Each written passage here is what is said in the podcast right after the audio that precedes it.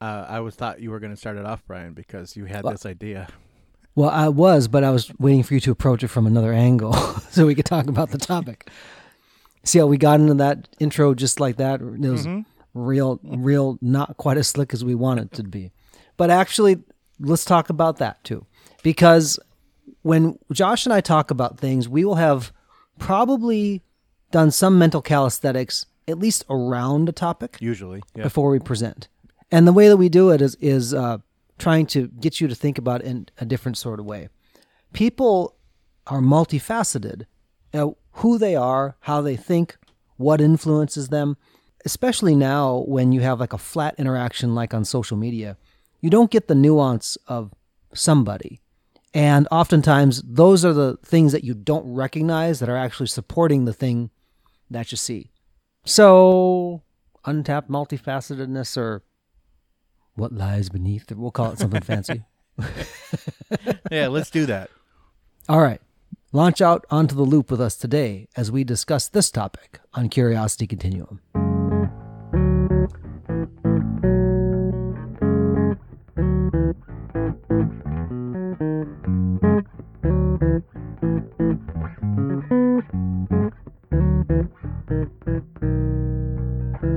Hey, everybody, this is Josh. And this is Brian. Welcome to Curiosity Continuum. We are a podcast and movement started by two lifelong friends whose mission is to guide you through a changing world, help you by level up your contextual awareness, and sharpen your collaboration and problem-solving skills. Our conversations explore, examine, and reframe practical topics that help you learn something new and apply what you already know in a new way. If you find these conversations helpful, please hit subscribe on your favorite podcast app and rate us and leave a review so others can join the community. As always, you can find us on curiositycontinuum.com and on our social media accounts. Thanks for tuning in and let's start the conversation. All right, Brian. So you had this idea about uh, untapped multifacetedness. We wanted it to sound fancy and awesome, but that's the fancy title. But why don't you break it down a little bit to kind of like get people in on board of what we're talking about? Untapped is probably one angle we could talk at it. Again, the multifacetedness of this. oh yeah, or uh, yeah, unrealized. Unrealized, maybe, because it's not that untapped. Set, I think untapped. You know it's there, but you just don't use it. And unrealized is something you might not know existed. So that might be better. Okay, so we'll talk. Let's talk about it from the angle of unrealized. Sure. Now, let's talk about the internal exercise, and then let's let's talk about the external exercise. of that, Absolutely. okay. okay. So help keep me on track. here. I'm trying. I, that's that is literally what I do every episode. So let's go. I know. So these episodes would be 55 minutes long if it wasn't for Josh cutting me out. Dang, I tell you what. Uh, in an unrealized aspect of yourself, human beings are not as compartmentalized as we would like to think we are. Exactly. And so everything kind of bleeds into everything else.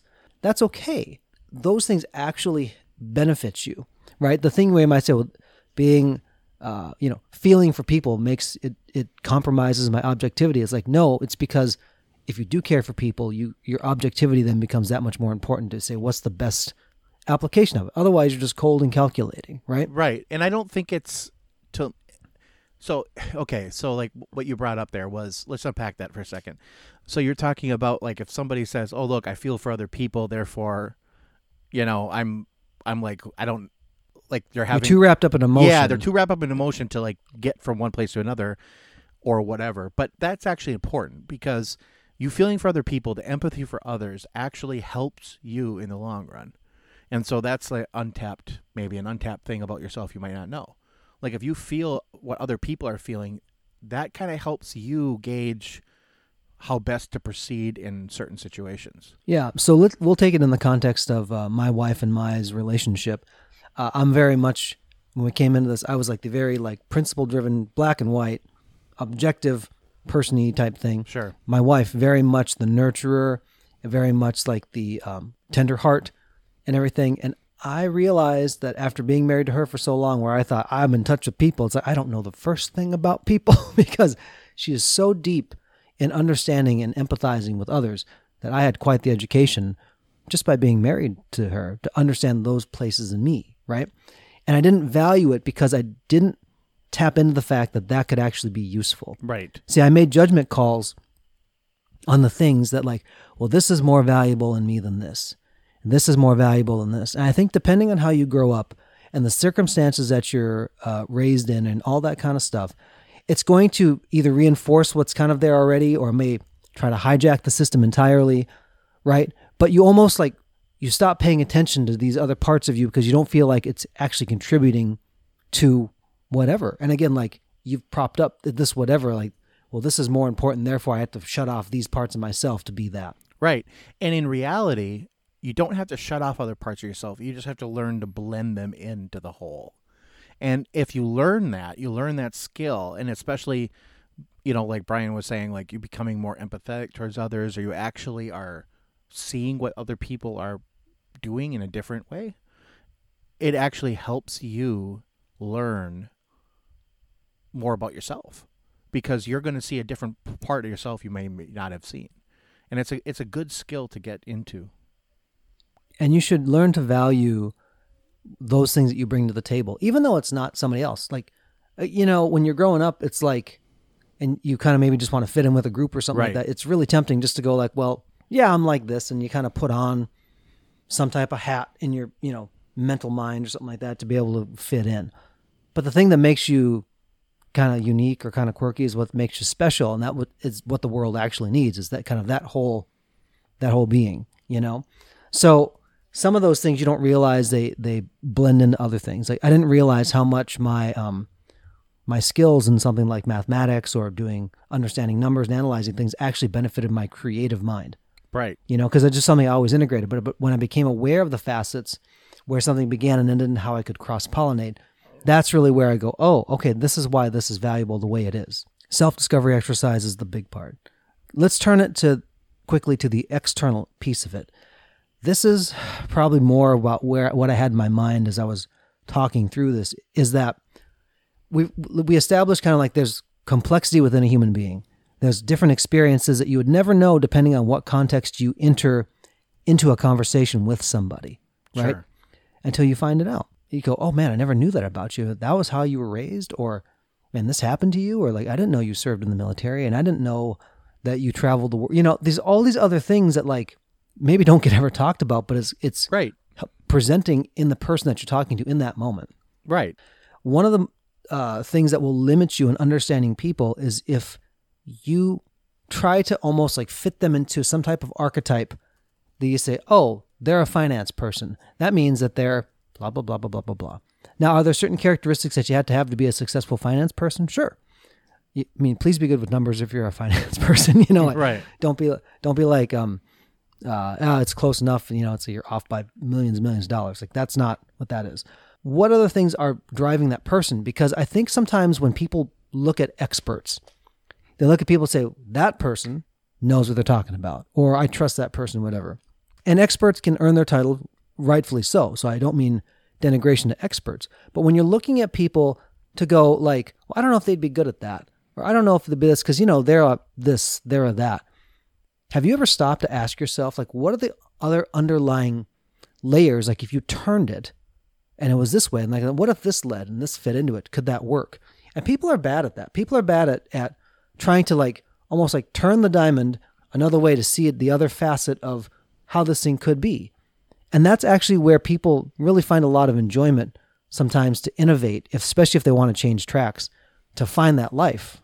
Yeah, so that that's a good point, Brian. And you're talking about almost looking at things from your perspective and seeing how they relate to you, and that's how we always look at everything.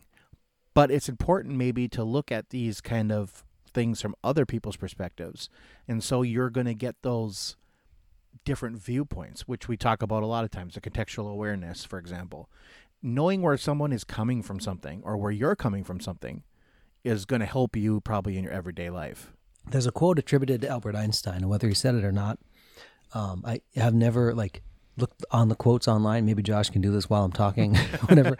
Where Albert Einstein said, you know, basically, if you're a fish and if you're judged by your ability to like walk on land, you're going to be a poor fish. Yeah. You have to kind of judge it in the context, right? Right. Well, in the same way, is like, how else could this work? You see innovation in the industries. It's like they have their box, they look at things a certain way, and you put something else into that box go, oh, that makes a lot of sense. That's really cool. I read this article. There was an innovation actually in the distilling industry, Sazerac company. So they own like Buffalo Trace and everything. They're one of the major, uh, you know, holders of a lot of American whiskey and different other things around the world. Part of the labor intensive process in like understanding like the purity of the the distilled liquor, the spirit, how thick the glass was, and all these other kinds of things. You had to open the product, destroy the product, and it could be very laborious depending on what that whole thing was, right? Right. And it was a really, really big labor intensive thing. And so an employee at the company said, ah, they had an epiphany. They went to the dentist and like there was this thing where they scan, they oh yeah, this stuff has been in the dental industry for years. They said, what if we just did this over here? And then the really smart like engineers got together and they said, actually, we could do this. And so now they can put this bottle without destroying it under this machine that they designed.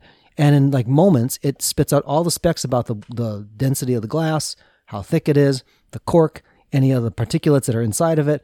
And it, it shaved off like months of time. Right. I mean, like, it's like, this is awesome. I mean, these are two common things that, like, oh, I never would have thought of it that way, but I did it here. And you know what? It wasn't born in the lab of like, um, in the corporate world, like here's the continuous improvement model, what we try to do. It was literally an employee that went to the dentist to go, you know, I bet you we could use it over here. And when you when you actually are willing to listen to that, which so kudos to that company for saying like, I like that idea, let's explore that. They were willing to not be the expert to say, well, let's try this. And then they had to communicate with people not like themselves to say, could we bring it into here? And they're like, well, we've never heard that before. And now it's something available to the entire industry. That's pretty Right. cool. And so this quote that Brian was talking about is actually a quote that is attributed to Albert Einstein, but he never said. And it's I think it's applicable. So the quote is everyone is a genius, but if you judge a fish by its ability to climb a tree, it will live its whole life believing that it is stupid. There you go. Said by not, Not, Albert, Albert Einstein. Einstein, but it's a good quote nevertheless. So yes, it is. We should almost have a series about the so and so did not say this. That'd that would be kind fun. of a fun one. Yep. Yes. Anyway, so there's different ways where you may have thought about something. and You know what? Like if we looked at it this way, what what would that mean? It means that you have to be curious about Right. something. Maybe your curiosity is on a continuum. Maybe. Dun, dun, dun, dun. On a loop. Um, in the loop. I know. Don't have the self-limiting view of yourself or a situation or how something else could be used. That's how things stay the same. If you want to change something, it's going to require not listening to experts. because if you're an expert, it means you've learned about something that's already there. Right. You want to learn But- new things.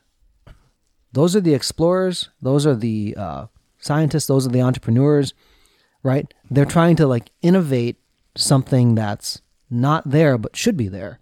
They're kind of seeing it, and they're kind of touching the edges. You know, um, how many more elements have been added to the periodic table, Josh, since we uh, left school? A lot. My children learn them. I go, what the heck is that element? I had no idea. You know, but if they said, well, you know, we hit a good number, we're good with that. We never would continue to like explore like what if this was like this and we added one more atom to it or what if we did that there's so many unrealized ways that you could maybe repurpose something or use it and that's within yourself too in any situation to like bring value so the something that you probably have overlooked to go oh that's not really important go back and ask yourself why don't i think that's important Correct. And it'd be a good exercise for you to sit in your front porch and just have a moment to go, why did I ever do that? And start to explore all the way back or as far back as you need to go why that might be. Yeah, I think that's probably a good place to put a comma, huh, Brian? We'll do that so they can go explore their. They're they're Multifaceted multifaceted, selves. selves. Yep. Yes. Until next time, this is Brian And this is Josh. for Curiosity Continuum.